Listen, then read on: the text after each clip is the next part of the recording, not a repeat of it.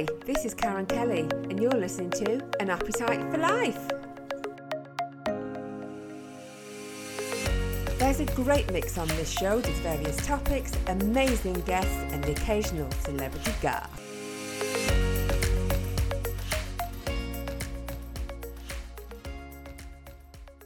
So, my guest today is Alex McCann, and he's the founder of Altrincham Headquarters, a social media management and training company. So, welcome to the show, Alex. Oh, welcome. Thanks for having us. This is an amazing profile that you have. So, some of your clients include the BBC, Manchester City. My son would love to chat to you. The NHS, Selfridges, Costa Coffee, United Utilities, the University of Manchester, the Arndale Centre, and you've been ranked number one for social media marketing in the UK via customer re- reviews on, on Free Index. So that's incredible. Well done. Congratulations. No, it is. It's good. I mean, when, when people read these intros out, it always sounds, "Is that me?" But it is. I know. Yeah, you feel amazing. so, tell us about Altrincham headquarters. When did it all begin? You know, how did it all begin? Yeah, so I've, I've had like a 21 year career in marketing, but Altrincham HQ started in 2009. So right. initially almost started, you know, like side hustles are fashionable now. It started, started as a side hustle at the time. I'd been a journalist for about seven, eight years. And then I'd set up an events company. So I was running an events company actually in 2009 in the Northern Quarter in Manchester, putting on live music, putting on bands like the 1975, Catfish and the Bottlemen in the very early days. At the time, and maybe I sensed I was getting older and wanted something a bit more sensible. Yeah. Um, so I'd, I'd, I was just looking around the businesses basically in the Northern Quarter and thinking, you're modern, you're using social media every day, you're promoting your business via that.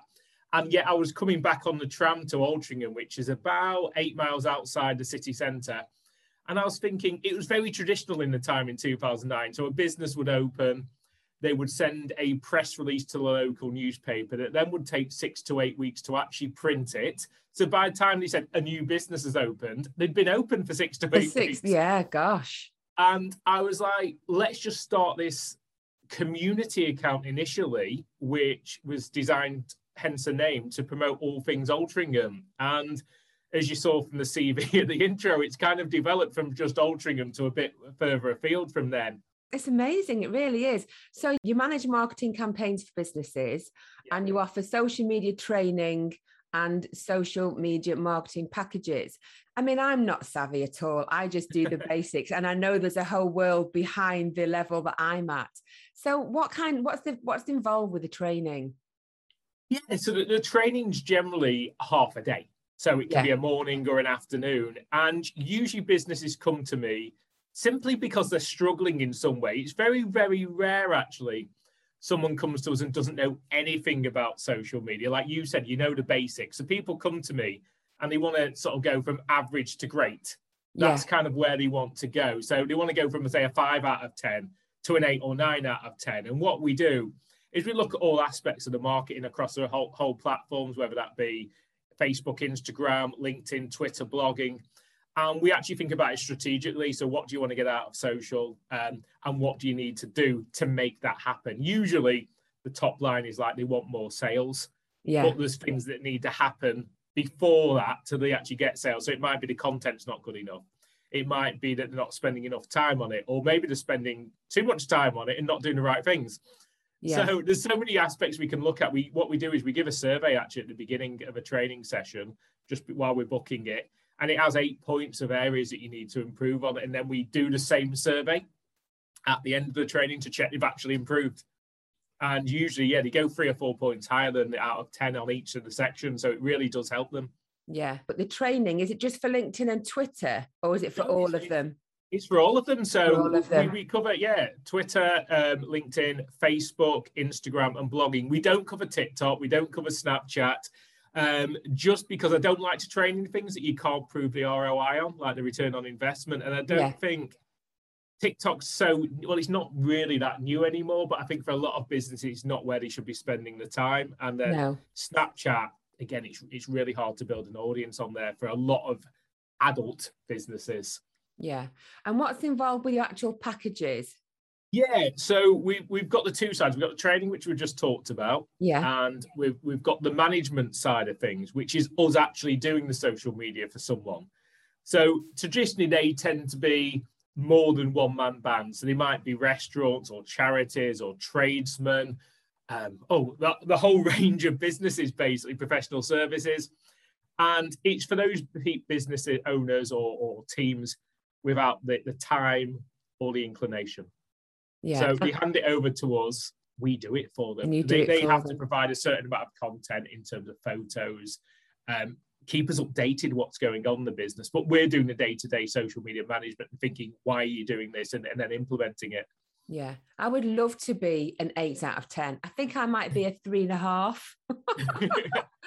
and I know I kind of put the same sort of thing out and I think, right, this week I'm going to do something a bit different. I'm going to prepare yeah. a video maybe, but then the, yeah. the, week goes away with me, I end up posting similar kind of things. Different guests, obviously, and different clients. Um, yeah. But it's easy to fall into a, a trap, isn't it? And fall into that pattern. It's, it's so easy. It's like, I mean, we're guilty of it sometimes, like falling into the same trap, but we, we quite easily pull ourselves out and switch off. Like we, if we notice we're doing it, we can notice in like a week or two weeks that we're just sort of not putting out the right material. Whereas I think a lot of businesses, it's not one or two weeks, it's one or two years. And then they find, realize they're not getting the results. Yeah, that's it. Because, like I say, it's not the quantity, it's quality, isn't it? Uh, with everything, with everything. Yeah. Okay, so how many social media platforms are there? Because I know there's some out there that I don't even know about. Yeah. So we've got oh, the basics, haven't we? We've got Facebook, LinkedIn, Instagram, Twitter, TikTok. And I know yeah. I'm not sure we count Snapchat because it's I think it's a, think of that as a kids kind of channel really. Yeah, but... it's a messaging platform more than a social platform. Oh, there's so many. There's I mean there's the, the ones that you would have heard of like Pinterest is sort of is it a social media platform? Is it a search engine? And you've got the thing is you've got all these platforms coming out at the time. If you ask me how many is there, I probably won't be able to give a straight straight answer because there's always a new one developing, new one coming and out. coming out that everyone touts as the next big thing, yeah, and then never really takes off. So I think even though there are more platforms than the basics, you don't really need to focus on all these. There's lots of ones out in China and in Asia and so on that aren't really taken over here. So I would just say focus on the basics. I mean, most businesses can't even manage those five or six yeah there's anyway. a lot isn't there? And that was going to be my next question. Should we be on them all? And it depends i guess what sort of business you've got as well and what age group. That must make a big yeah. difference. Yeah age group demographics. Your time you've actually got is the main thing probably. So no you shouldn't be on all of them. I think what i always say to clients is find the sort of two platforms that are most relevant to your business and your customers. So for a lot of professional services businesses, they tend to go down that, oh, I'll do LinkedIn and Twitter route. And then for a lot of B2C businesses, they tend to find, oh, we'll go down the Facebook and Instagram route. Because you've got to think most small businesses, most owner managed businesses have got to actually serve their clients and run a business as well yeah. as doing their own marketing. So if you're doing going to try and do everything, you're going to stretch yourself too thin. Yeah. I mean, LinkedIn is definitely more businessy, isn't it? You, yeah. Even though I've noticed it's getting a little bit more like Facebook now, more images and videos and things like that. So it is changing slightly, isn't it?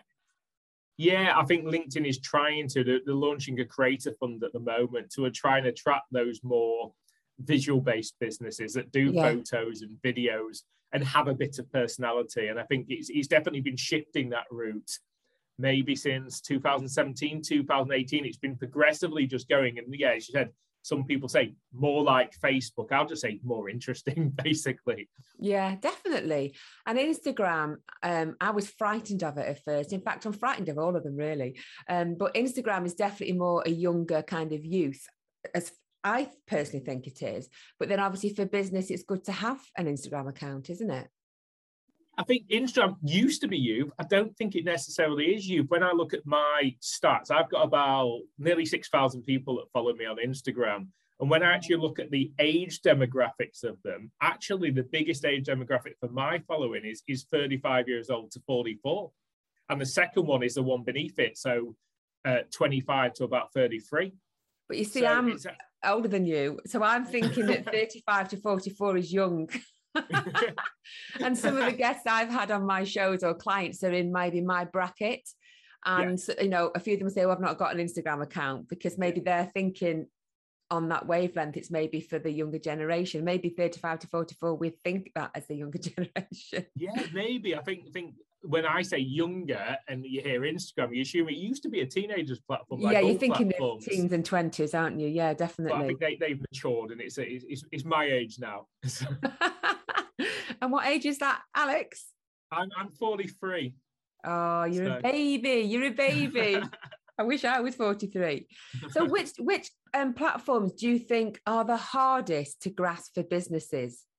I think the one that businesses really struggle with is Twitter. I Twitter. love Twitter, but I think a lot of businesses struggle with the brevity. yeah, I do. I do actually. It's only it's 280 characters in a tweet, which I think it's long enough. I remember the days. It's not long enough. No, I ramble on.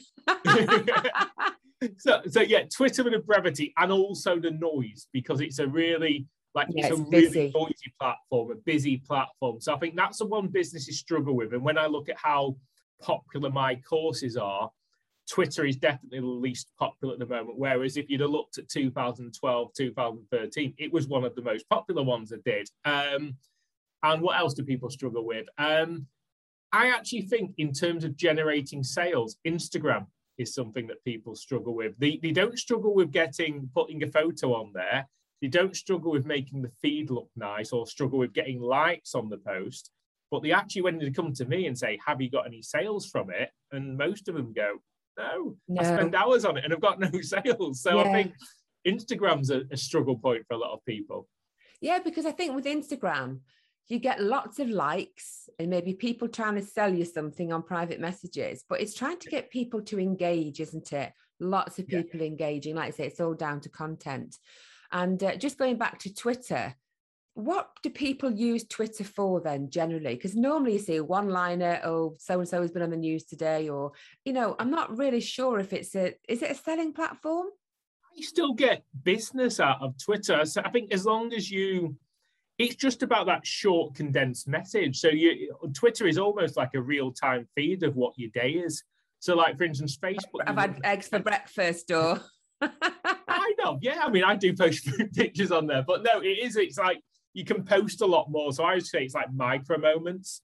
So yeah. if you think what if you think what I do in an average day, I might do a thing like this, a podcast. I, I might do a training session. Um, I might re- listen to a podcast. I might read a blog. I might read an article. Those are all micro moments that I can talk about can on talk Twitter. About. Whereas you'd feel like on Instagram or on Facebook or on LinkedIn, if you did five, six, seven, eight, nine, ten updates a day, you'd feel like you're really bombarding people, but it doesn't feel like that on Twitter. No, it doesn't, doesn't it? Maybe I need to address that and look at that a bit differently because I use a scheduling platform. I use later.com because I find that saves me time. I mean, I'll still dabble in and out, but then I'm putting the same post out across all platforms. And that includes Twitter, which is naughty, really, isn't it? It's a bit naughty. Scheduling is absolutely fine, but putting the same content on every platform, yeah, that is a bit it's, naughty. It's naughty, isn't it? I, I really do need to maybe do one of your training training programs. Okay, then let's talk about um, Facebook because aren't Facebook and Instagram connected? Yeah, Facebook basically bought Instagram. I can't remember what year now, but it's years ago. And yeah, they, they're connected essentially. It's the same company. Yeah. And is it true that obviously you have one main page, don't you? Well, you, you have an account and then you have different pages off it. So, say, for example, people will say, I've got a business page, but only 8% of those posts get seen. I put things on my private page and then post them onto my business page. Isn't that kind of missing the point there? And yeah, is that true? So, is it true? No, you, you a percentage of your audience. So my Altrincham HQ business page, which is what I market my business on, um, yeah, a, a, smaller percentage see that than the total number of people that uh, that follow your page. And then I've got Alex McCann, which is my personal profile, which is mainly for friends and family, to be fair. Yeah. So I, I very rarely talk about work on my personal profile eh, unless there's a massive highlight, I've won an award or something amazing's happening. Because I think there's two separate worlds, the two different sides of the same coin. Um, but yeah, your business pages what a lot of people complain about on Facebook is the algorithm. You might hear the algorithm mentioned a lot and how you, your posts aren't being seen. And that That's is it. quite Yeah, often. that was it. Only 8% are being seen. So the rumor goes. Yeah. So what that essentially, lots of people blame the algorithm. When people actually sit down with me, I usually look at the person and go, "Well, you've been posting exactly the same thing for two years. That's why people are bored, and only eight percent of people are seeing it because you generally get your content good. It's just like, yeah, content. The, they said this phrase, "Content is king," and it's true. It's like imagine if, say, for instance, John Lewis every single Christmas did the same advert rather Yeah, than the it new would get story tedious. Yeah. you get Yeah. tedious and that's that's most people's facebook pages They've been doing whether it's exactly the same piece of content or whether it is um, very similar content Yeah. boredom people go Yeah. to facebook to be excited Yeah, true, true. Me too, me too. Okay, so how often should we be posting and what should we be posting? good question so to, first off how often should you be posting as often as you have quality content is is the sort of how long is a piece of string answer. It's it's different for every business. So i generally on most platforms will post at least once a day.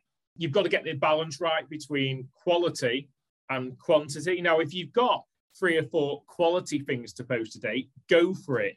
But if you're just posting just for the sake of being visible Yes, three or four times a day there's no point in doing it. Like um you're just going to bore people you're just going to annoy people you don't need to go live on facebook every day I, I know i think that's maybe one of your questions that might be coming up no you don't need to put your face on camera and go live every day if you've got nothing to say um it's like yeah so i generally post once a day um but if there's more than one thing that's interesting that day, I will spread it out throughout the day. So I might Yeah. post in the morning, I might post at lunchtime, I might post early evening, I might post um, nine, eight, nine o'clock in the evening. I don't just post like, yeah, eight o'clock, nine o'clock, 10 o'clock, 11 o'clock. I spread it out throughout the day. Yeah, yeah.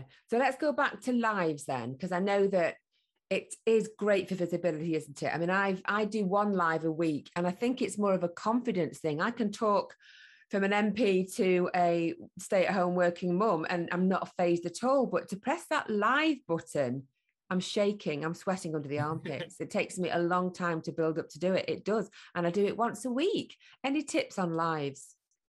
Yeah, live's an interesting one. As you said, there's a fear factor because when you do a Yeah. live, what you're really thinking is, are people going to turn up? That's your main worry. Like, what if no one turns up? And I always say to people, well, it just depends on the day. There might be so many different things on that day. There might be an expo or a conference or a reason that pe- a networking event, a Yeah. reason that people haven't turned up. And actually, what you find generally on lives is most people are going to watch it on the replay anyway because it's saved down to your yeah. page. Um, but yeah, I mean, I generally the question I ask when I go live is, well, why am I going live? Is is it because I want an interactive element to it? Because if there isn't an interactive element in terms of people asking questions from you, Yeah, if you're just going on there to do a, a monologue, so to speak, I would just pre-record that and then just put it out there. Yeah. Because as I said, most people watch it on the replay. So yeah, is there an interactive element? Is it likely to grab people's attention in the short term? Because what you're doing when you go live is you're expecting people to stop what they're doing. That, that's yeah. the thing. But people be are busy, working like you say, aren't they? yeah, so I, I don't think I think just focus on why you're doing it, focus on what levels of interaction they are. Try and maybe get some friends to come on, like to just give you that confidence boost to Yeah, start with. yeah, Just tell them in good advance I'll go yeah. live. And then um, when you sort of go, has anyone got any questions? Maybe have some questions pre-prepared in your head and saying, well, actually, just while you're asking for some, while we're waiting for some questions, these are questions that a few people ask normally. Yeah. Okay. Usually, like you think about face to face, people don't like to be the first person to put the hand up, but usually once one person does, the, the yeah the rest the rest follow don't they okay then. So my next question is how should we plan our social media week? And the reason i ask is because there is certain times of the day that are better for businesses to post. And how how do we know? How do we know that time? So, the, how you know your time generally is the platforms have inbuilt insights. You'll have Facebook insights, Instagram insights, Twitter analytics less so, and same with LinkedIn. But the, a lot of the Facebook and Instagram will tell you when your audience are online. So that is generally when you would post. And quite often on those two platforms, it tends to be in the evening. It tends to be once they've got home, they've maybe put the kids to bed, Yeah, they're and watching TV, scrolling and they're looking at Facebook. scrolling So that is how you plan when to post. Um, what to post is another question. So the what to post is probably what I always suggest to people, and we go through this in training. Think of four or five things that you want to be known for, and we call them content. I'm making pillars. notes. so you basically have content pillars of things that you want to be known for, and that is you keep coming back to those pillars. You have lots of ideas beneath them, but you keep coming back to those four or five pillars and subjects you want to be known for, and right. then you produce content around those. So again, things that we do is we do idea generation sessions in training as well. So where we literally sit down with um, a client and spend just 10 minutes having what we call a brain dump session where you come up with all the wacky ideas in your head, start to put them under your content pillars, and then we discuss which are the good ideas, which maybe aren't so good. And which to get rid of. Get, yeah, and which to bin. Them one, implement them one by one. That, that's basically what you do. You can't do you can't do 20 ideas at once, but you can start introducing one new idea a week, and then it's looking at the data to see what works. Right. Okay. Okay, so mm-hmm. let's move on to reels. So, for our listeners that maybe don't know what they are, explain exactly what a reel is. Is this just Instagram? So, yeah, Instagram reels are basically the feature that Instagram nicked from TikTok. Okay. So, they, so they're, they're, they're usually fairly short, snappy, engaging, interesting, what we call snackable content. So it's, it's short form content. Usually, I personally, now if I'm honest, I personally don't like reels. I, I, I think they all look the same, and I, I think they're a bit, what's the word I'm, I'm looking for? I, I, the words have escaped me, but I just find them a bit cringy if I'm honest. Yeah, I know like, what you mean. I know what you mean. And when I first started seeing them, I thought, oh, oh, and then uh, I think someone said, you need to do reels. And I'm thinking, I wouldn't know where to start. Is there a reels button then on Instagram? And that's. Yeah, no. there's a reels button yes. where you can watch them right around the center bottom of the Instagram app. And then where you upload a reel, it's the same place you like, you click the plus button, you upload your, your feed based photos, your stories, or, or your reel. I, I, can see the appeal of reels. I did one yesterday. I very rarely do them, but there was a, like a, there was a, some research done. It's like, which platform from TikTok to Instagram Reels reaches the most new followers or the most the biggest audience. And it was Hootsuite, a, tool yes, like I've later. Heard of Hootsuite, yeah. Um, they found that TikTok by far blew Instagram Reels out of the water. So I did a video on that, a short video talking head to camera. And yeah, I can see the appeal because when I look at how many people watched it, there was something like one and a half thousand people that have watched this video within 24 hours. And yeah, when you look at the numbers, you think that's amazing. But they do but work, they're, they're the rage, aren't they? Oh, I might look into got, that then. Yeah, got, got seen, but actually, compared to my normal photo based um, Instagram post, I normally get more comments and likes on the photo based post than the reel. Yeah, definitely. So it's definitely. interesting to look at the metrics. So basically, Instagram help you with when they're pointing at words and stuff like that. That's all built into Instagram. You can you can create your own video via Instagram. Yeah, so you, you film it, you do the pointing at words, and then you put the text on after you point it. So you've got to guess. It's almost like you've got a green screen and you're guessing yes, where the yeah. point is, and then you fill the blanks in afterwards. Oh, I'm going to have a go at that then. I'll probably make a complete mess of it, but watch this space.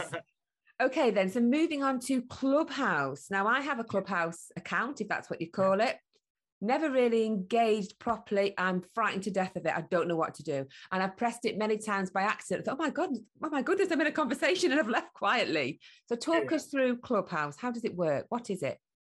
Yeah, so Clubhouse kind of became all the rage um, probably about January this year, so January 2021. And to be fair, I haven't used it after March this year, but it's one of those platforms that everyone got obsessed with. It's audio first. And it's, so it's connected to Instagram, is that right?